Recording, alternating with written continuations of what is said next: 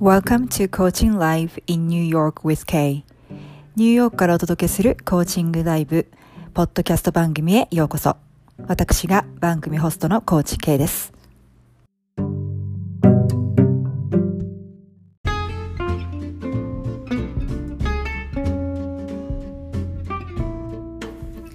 皆さんこんにちは Today I have a very exciting news again I invited Coach Yuri from California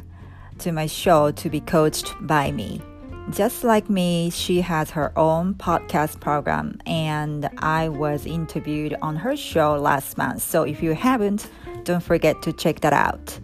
はい。ということでですね、えー、今日は、あの、ハッピリエバーアフター、カリフォルニア発女性の人生とキャリアとお金というポッドキャスト番組をやってらっしゃる、えー、コーチゆりさんを、えー、お招きして、えー、今回から4回に分けてですね、えー、コーチングセッションをお届けしていきたいと思います。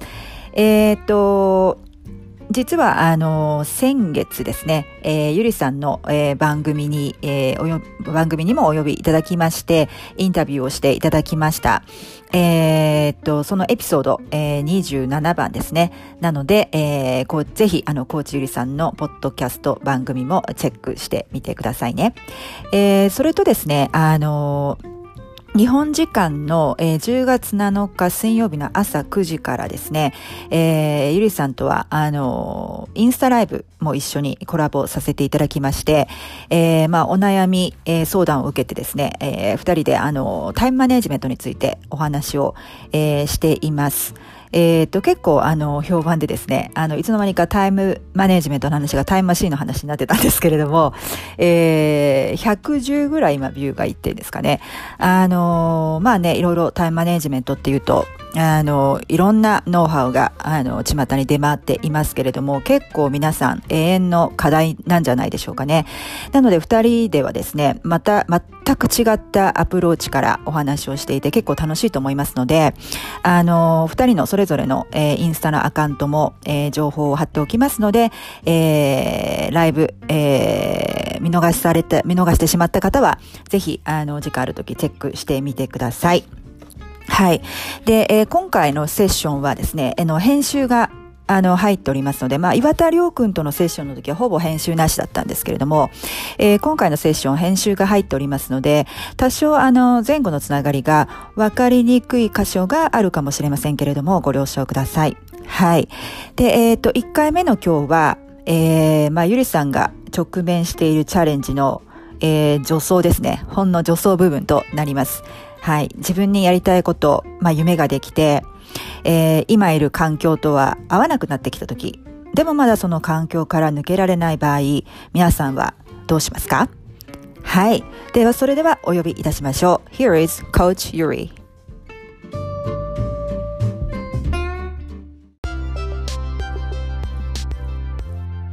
ありがとうございました。すごい楽しかったです。あ、こちらこそありがとうございます。えー、なんかすごい好評なんですよ、エピソード。ありがとうございます。嬉しいな。なんかちょっと喋りすぎたかなあ、いやいやいや、自分で聞いて。なんか非常に自分の早口が気になって、やっぱり私早口をもっとゆっくり話さなきゃダメだな。いろいろなんか反省点ばっかりがね。いや、そんなことないと思います。あ、そうですか。ありがとうございます。よかったです。はい。で、えっ、と、イントロで多分私簡単な、あの、ゆりさんのご紹介は入れますけれども、はい、あの、まず最初にゆりさんの方からも簡単で結構ですので、えー、自己紹介お願いしてもよろしいですか？あ、はい、わかりました。はい。私は、あの、アメリカのサンフランシスコで、金融業界で、はい、まあ、20年ぐらい働いてるんですけれども、えっと、最近というか、去年ぐらいからあの自分の人生を考え直さなければいけないなと思って、はい、それでまあコーチングを勉強、うん、まあそこに至るまで結構紆余曲折あったんですけど、はい、あの今はもうコーチングであの独立しようと思って、はい、えっ、と兼業で今は兼業でやってます。はい、で、あの私のタイトル自分でつくつけたんですけど、えっとお金と使命をつなぐ未来デザイナーっていうコーチ有利で やってます。すごいすごい。はい。えー、あのー、あれですよね、ゆりさんとはインスタでね、たまたま 私が投稿に、えー、リスポンあのなんでしょう投稿になんか書いコメント書いたらすぐ返していただいてで私はその前にゆりさんのポッドキャストを実は拝聴したしていたんですけれども何回か同一人物だと分からなくてであれでもなんかちょっと聞いたことある名前かもと思って プロフィールを拝見させていただいたらやっぱりあの人だっていうことでねそれから話が広がって突然ポッドキャストにあのお邪魔することになって不思議ですよね縁ってね、うん、すごい縁があの素晴らしい。素晴らしい縁がインスタグラムでつながって ね、インスタライブとかもやってらっしゃってすごいやっぱり行動力が感服ですね本当に。すごいと思います。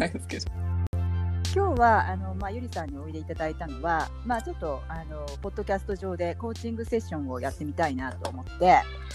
あのご招待させていただいたんですけれども、うんと何か今日あの特にお話ししたいアジェンダってあります？コーチングしてもらいたいトピック？そうなんですよ。それが、うん、なんか、あの、先週、先週だったっけ？あすごいブレイクスルーセッションに行ってもう一周なくなったと思ってたんですけど今日すっごい大きいのが出たんですよ。で これにしようと思って。合宿行ってましたもんね。すごいですよね。う。んうんうん、あれすごかったんですけど、でなんかもうめっちゃクリーンアップしたからもうないわと思ったらいやあったんですよ。ね、次から次へとね。はい。そうだからやっぱ常にコーチは必要だなと思って本当そうですよねなんか客観的に見れないですもんねだからすごい、レベルの高いこう経験の長いレベルの高いコーチでも自分のコーチはいますからねほとんどの人ね、うん、うん、自分で自分をコーチしちゃいけないってそういう人たち言いますよね。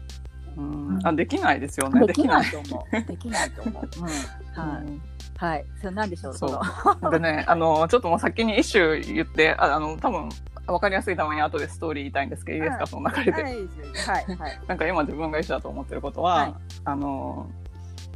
仕事の話なんですけど、はいはい、その、自分のパラダイムがすでにシフトしているのに、はい、現実問題その元のパラダイムの環境から抜けられない時まだ抜けられない時、はい、将来的には抜けれるけど今は抜けられない時は、うんはい、あのやっぱしその元の環境がその元々の自分がいたパラダイムの中で動いてるから、うん、そこに合わせていかないと、うん、そこではファンクションできないんですけど、うん、なるほど。はい。なんかそこをどうやって自分の中で折り合いをつけるべきなのかっていう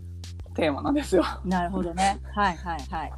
なな大体のビガーピクチャー分かりました。わ、はい、かりますよね。はい、でなんかその今日わかるわかる、うん、はいどうぞすみませんはい。わかりますよね。はい はい。でもなんかこれだけだとなんかいまいちちょっとパッとこないかも。聞聞いただけでわからないかもしれないのでちょっとストーリーを言うと、えー、そのリスナーさんの、ね、多分当てはまる方いっぱいいらっしゃると思うんですけど、はいはい、あのなんか私は今はあのフィンテックって言って金融系テックで働いてるんですけど、はい、まあ、金融業界あの、半沢直樹とかあるじゃないですか。ああいう感じなんですよ。なるほどね。もう、どめどめの昭和時代みたいなね。でも、ああいう感じのアメリカ版みたいな、うん、まあ、アメリカ人の方がちょっと、うん、ちみどろみたいな感じなんで。なるほど傾向は違うけどホテル業界もすごかったですよバックスタビングがもうバックスタビングゲームってすごい得意みたいなあ、そうなんだ。でもそうなんだ。そうです、そうです。まず金融とは多分しゅしゅなんていうの質とか種類は違うかもしれないですけど、いやいやすごいです。うん、でなんか私はもうそれが嫌になって、うん、まあこれではまあこれを20年続けるのはきついと思って、はい、自分はちょっともうそこからもう離れようと思って、そうなんていうんですかねもうそそういう戦いに身を置くことをやめたんですけど、はいはいはい、でなんかコロナで、うん、あのテレコミュートになって、はい、そういう日々のなんか嫌なものを見なくて済むっていう、うん、すごいいいベネフィットがあったことはあったんですけど、はい、今日それをすごいなんで思ったかというと、はい、あのあのめんあのポジション空いててそこに応募してきた人の面談をしたんですよ。はいはい、ででそのなんですかね。うん、なんかわ私がはっと気が付いたらなんかコーチングみたいになってて。あゆてさんがインタビュアーをあインタビューをコーチングしてたんですか？コーチングのよほぼなんかこの人何がしたいんだろうっていうところから、うん、なんかでそそのまあうちの会社で働くまあなんていうんですかね面談っていうのはやっぱしそのやっぱりなんていうんですか売り手市場なので労働市場が。あのやっぱり面接官は自分の会社のポジションを絶対売らないといけないんですけど、はい、まあ、それが、まあ、普通なんですけど、はい、なんか私の中では、まあ、ちょっとなんだろう。その戦略的に言うことは言うけど、はい、あの一応売ってることは売ってるけど、まあ、こういう面とこういう面があるから本人考えてほしいなみたいな、わ、うん、かります、はいはい、なんかそうしないと、うんなんだろう今の考えその前前の考え方っていうかその今の現実のその金融のパラダイムの中ではやっぱしこうゼロサムゲームっていうかなんか、はい、こうパイが広がらないから取り合いみたいな感じなんですけど、なんか私のコーチングの方ので知り合った人たちとか、はい、コーチングの考え方では、はい、えっと、全ての人の得になるように、うん。動くのが一番いいっていう、考え方じゃないですか。ね。はいはい。だから全然違うんですよ。うんうん、で、なんかその、面接面接しながら、なんかそそっちでやってて、あ、はい、しまったと思って、はい、まだこんなことやったらまた怒られるわと思いながら、うん、やってたんですけど、はいはい、途中でなんか、その人が、ああ、もうすごい、ありがとうみたいな感じになってきて、あ、やばいやばいと思いながら。っていうことがあって、はい、うん、なんか自分は変わったけど周りが変わらない時とか、うん、でそこからまだ出られない。その自分は出たいけど、うん、やっぱ現実的に、うん、そのお給料よりもやっぱり上のああのなんていうんですか、うんお金を稼がないと独立できないじゃないですか。そうですね。はい。っていうのがあって、うん、そういう時はなんかどうすればいいのかなっていう。うんうんうんうん。これがあのそのコーチやろうと思ってあの副業を始められてから一番初めて感じたことですか？それともいろいろありました？今までも。あでも、うん、あの今までのは無視あのテレコミュートだから無視できるんですよ。うんうんうんうん。で、なんかもう、なんて言うんですかね。よく飲み会とか誘われるんですけど、それとかも全、はい、全断りしてて、はい、あの、はい、会いたくないから、接触を減らしてたんですけど、はいはい、うん、そうですね。今回は結構、うん、な、ななんて言うんですかね、うん。それも別にその人になんか言われたとかそういうことではなくて、うんなんか私が勝手にやって勝手にあこれはやばいのではないかと思っただけなんですけど。はいはい。多 分だから誰にも何も言われてない。うんうん。あの私の直感はそこそうでした。あの要は多分それってゆりさんが考えてることゆりさんだけが考えてることなんじゃないかなと思ったんですよね。なんかその多分、ま、周りも、まあ、ゆりさんが思うほどまあ、気づいてないっていうかあのそんな大きな問題じゃないというか。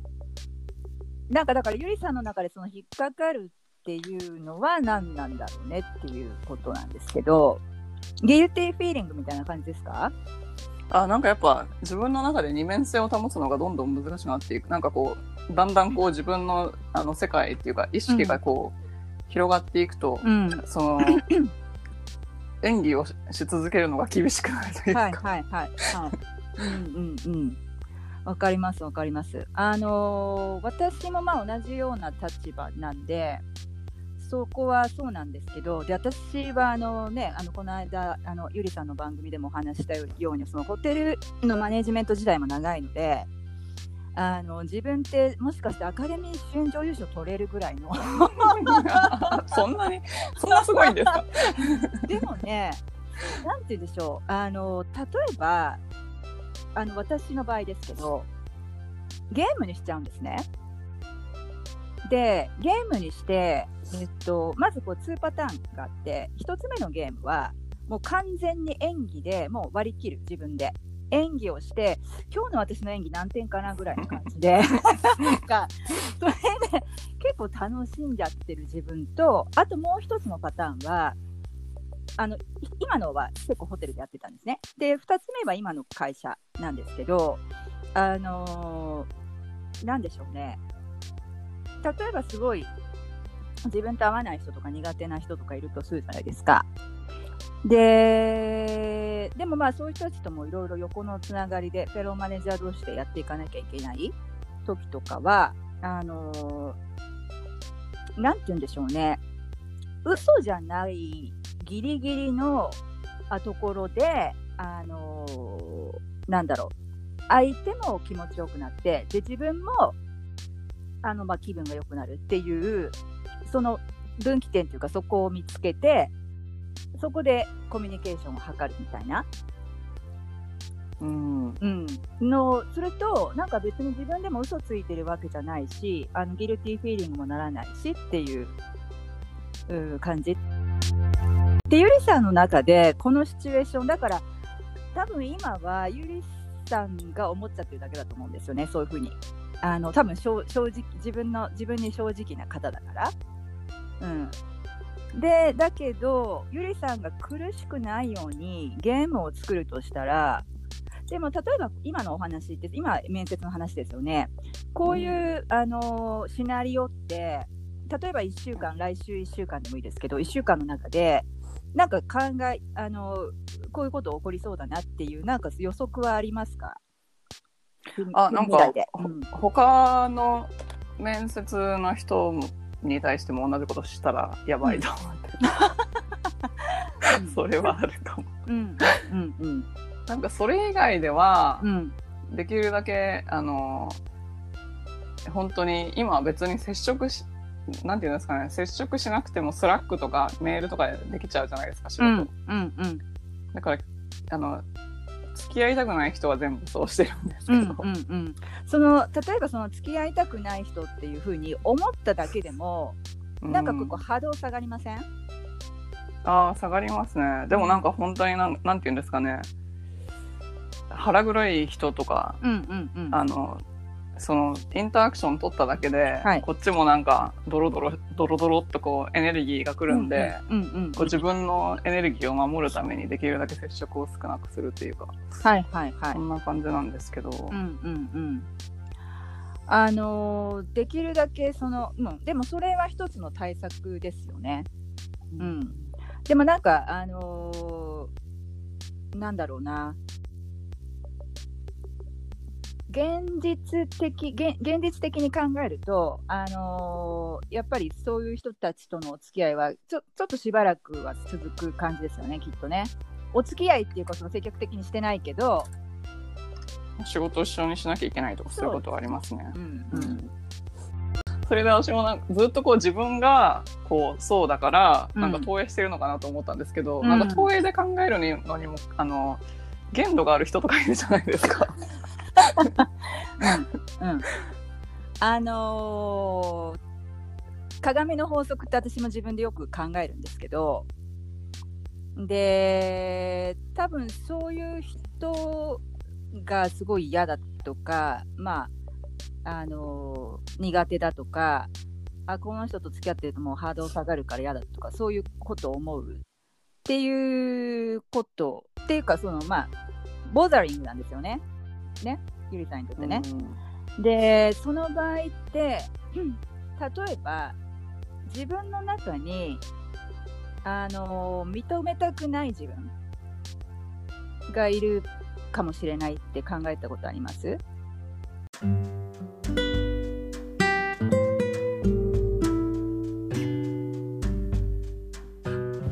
はい。ということで、今回のエピソードはいかがだったでしょうか？アンカーでお聞きの皆さん、ぜひご質問やコーチングしてもらいたいトピックなど、ボイスメッセージを送ってくださいね。えー、私の公式ウェブサイトのホームから、またはメールでのお問い合わせもお待ちしております。えー、無料体験セッションや自分らしく生きるための7つの秘訣についての無料冊子も、えー、ご提供しておりますので、詳しくはウェブサイトをご覧くださいね。えー、そして今、ポッドキャストコーチングを受けたい勇気あるビッグプレイヤーを募集しております。えー、50%オフでご提供しておりますので、これを機会にあなたもチャレンジしてみませんか、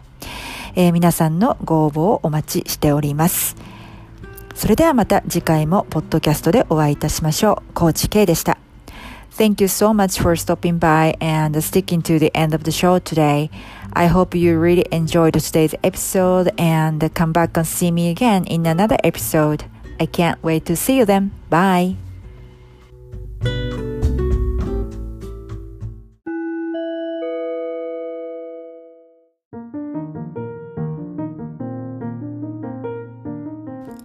英語ワンポイントアドバイス。はい、えー、今日は13回目となりますが、えっ、ー、と、ここずっとね、あの、英文法で役に立つ、あ、ごめんなさい、えっ、ー、と、英会話で、英会話を上達させるために、えー、役に立つ、役に立つ英文法、えー、7つのポイントありますよ、ということでお話をしてきています。で、もちろん、えー、何度も言ってますけれども、他にね、えー、重要な英文法項目ってありますけれども、この7つを覚えておくと、えー、押さえておくと、まあ、会話が楽になって、幅が広がったり、えー、基本が抑えられたりするということでお話ししてきていまして、えー、前回は6つ目ということで関係代名詞についてお話ししました。えー、まだの方はそちらも聞いてみてくださいね。はい。で、今日はいよいよ最後です。皆さん、えー、7つ目のポイント何だと思いますか？文法項目。これね、あの、迷ったんですけど、刺激動詞ですね。刺激動詞とさせていただきました。えー、何と迷ったかというと、不定詞ですね。不定詞もいろんな用法があるので、えー、そこでつまずく方も多いのかなと思ったんですけれども、この英会話の上達、英会話の幅を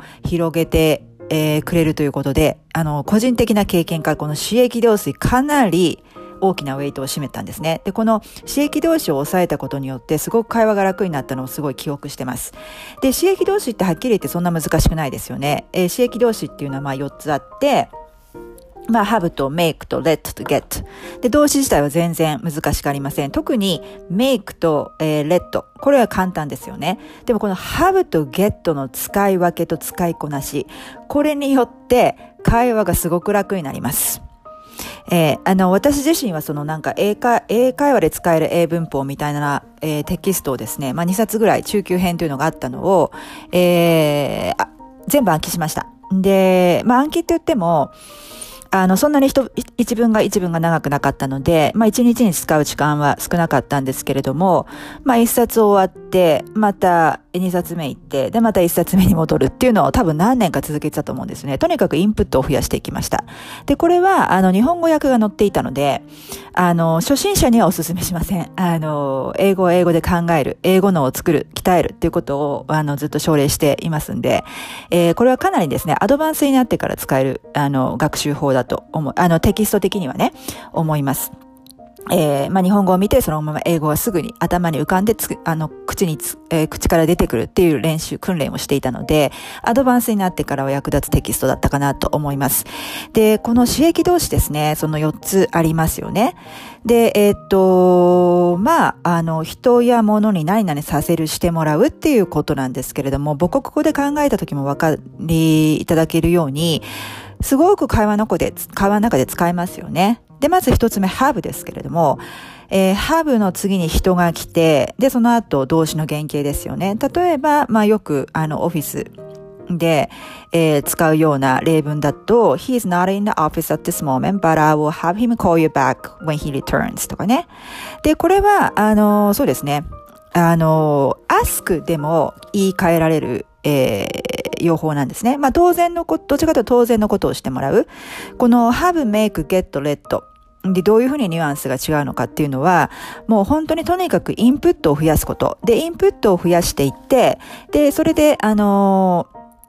ー、まあ、独り言でアウトプットしながら練習をしていくうち、上、うちに、まあ、そのニュアンスの違いっていうのは体の感覚で分かってくるようになります。そこまでいけば特にどの刺激同士を使うのがここでは適切かなってこう頭の中で判断しないで、自然に出てくると思います。この頭の中で判断している限りは会話に絶対ついていけないですね。なので、とにかくインプットを増やす。で、インプットを増やさない限り何度も言ってますけど、アウトプットは絶対増えません。で、インプットが増えた時にアウトプットしながら自分で練習していくっていうことなんですね。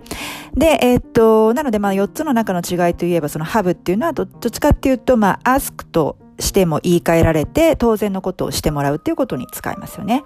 はい。で、えっと、で、次、ハブの次に物が来る場合っていうのは、えー、次に来るのは過去、動詞の過去分詞になりますね。なので、例えば、I had my car fixed yesterday. I had my car repaired yesterday. って言って、まあ、物の次に、えー、過去分詞が来るパターンですね。はい。で、メイクは、次2番目ね、メイク。これはそんなに難しくないと思います。これはどっちかっていうと、その強制的に何かをしてもらうっていう感じ。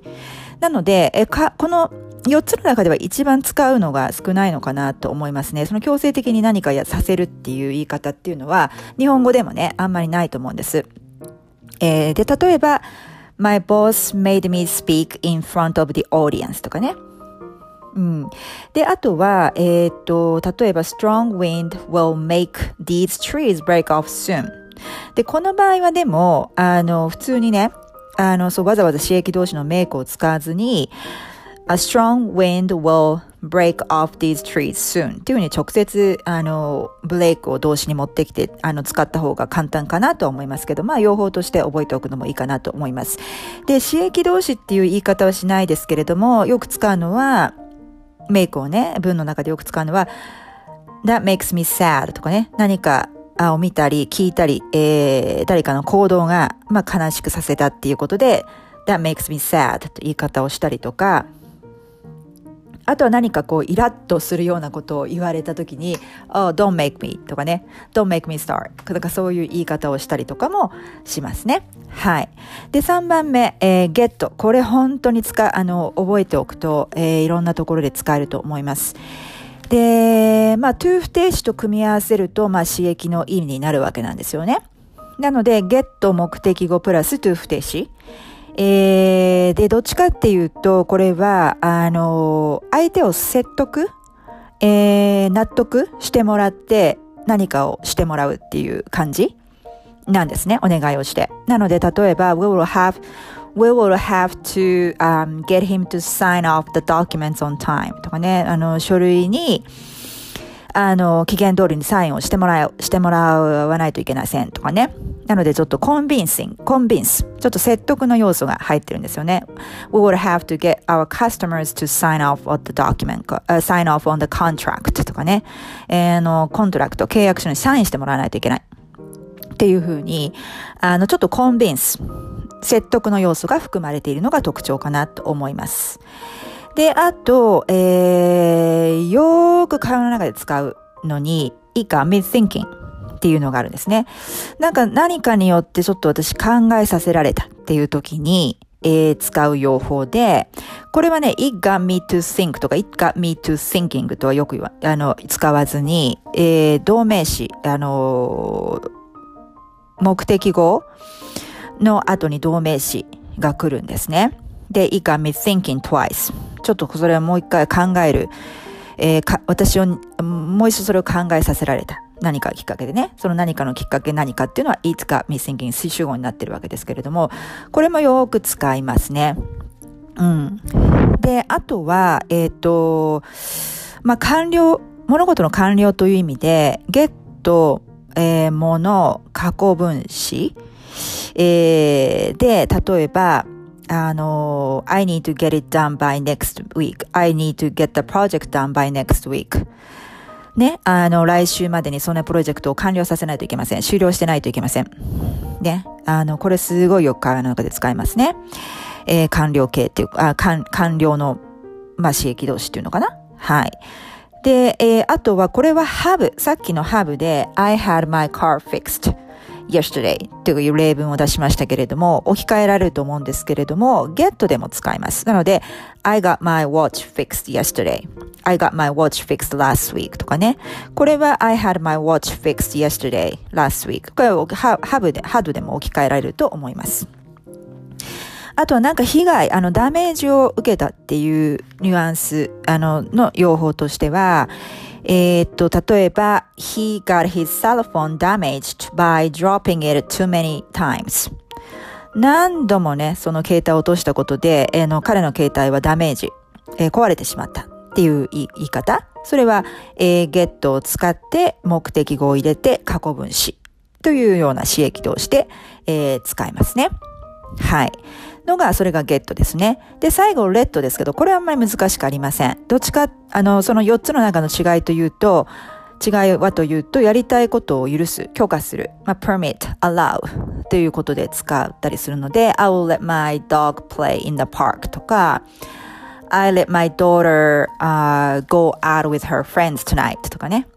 なんかそういう感じで使ったりします。あるいは、あとは、I will let I will let him, my, uh, I let him use my car today. とかね、えー、車を使わせてあげたっていう言い方。えー、なので、えー、レッドの後に、えー、人が来て、えー、ど、動詞の原型が来て、で、目的語がき、あの、ごめんなさい。えー、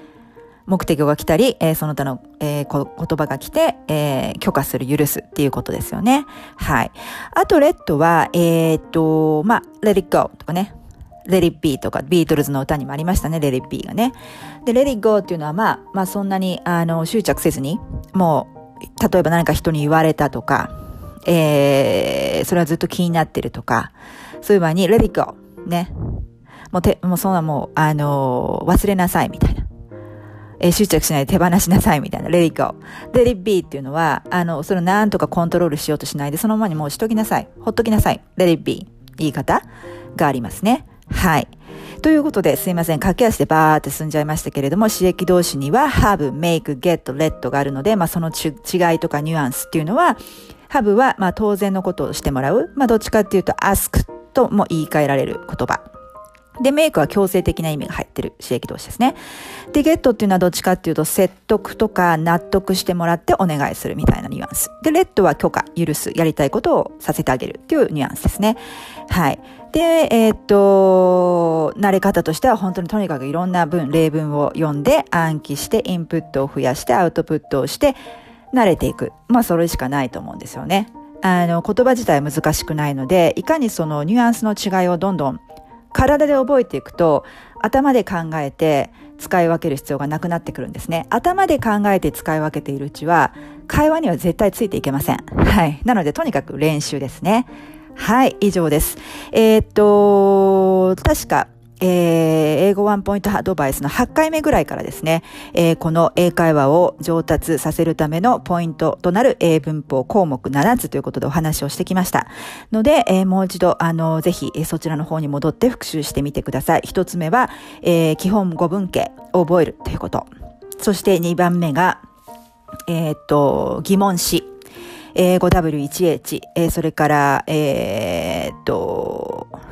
そうですね、5W1H、えー、Yes No Question。それを、あの、自由に作れるようになる。頭で考えずに、ね、口から出てくる、作れる、作れるようになるということ。そして3番目、時制。4番目、家庭法。えー、5番目、比較表現。6番目、関係代名詞。7番目、えー、今日、刺激動詞ということでお話をしてきました。えー、何か皆さんご質問があれば、えー、ダイレクトメッセージ、えー、E メールでお寄せくださいね。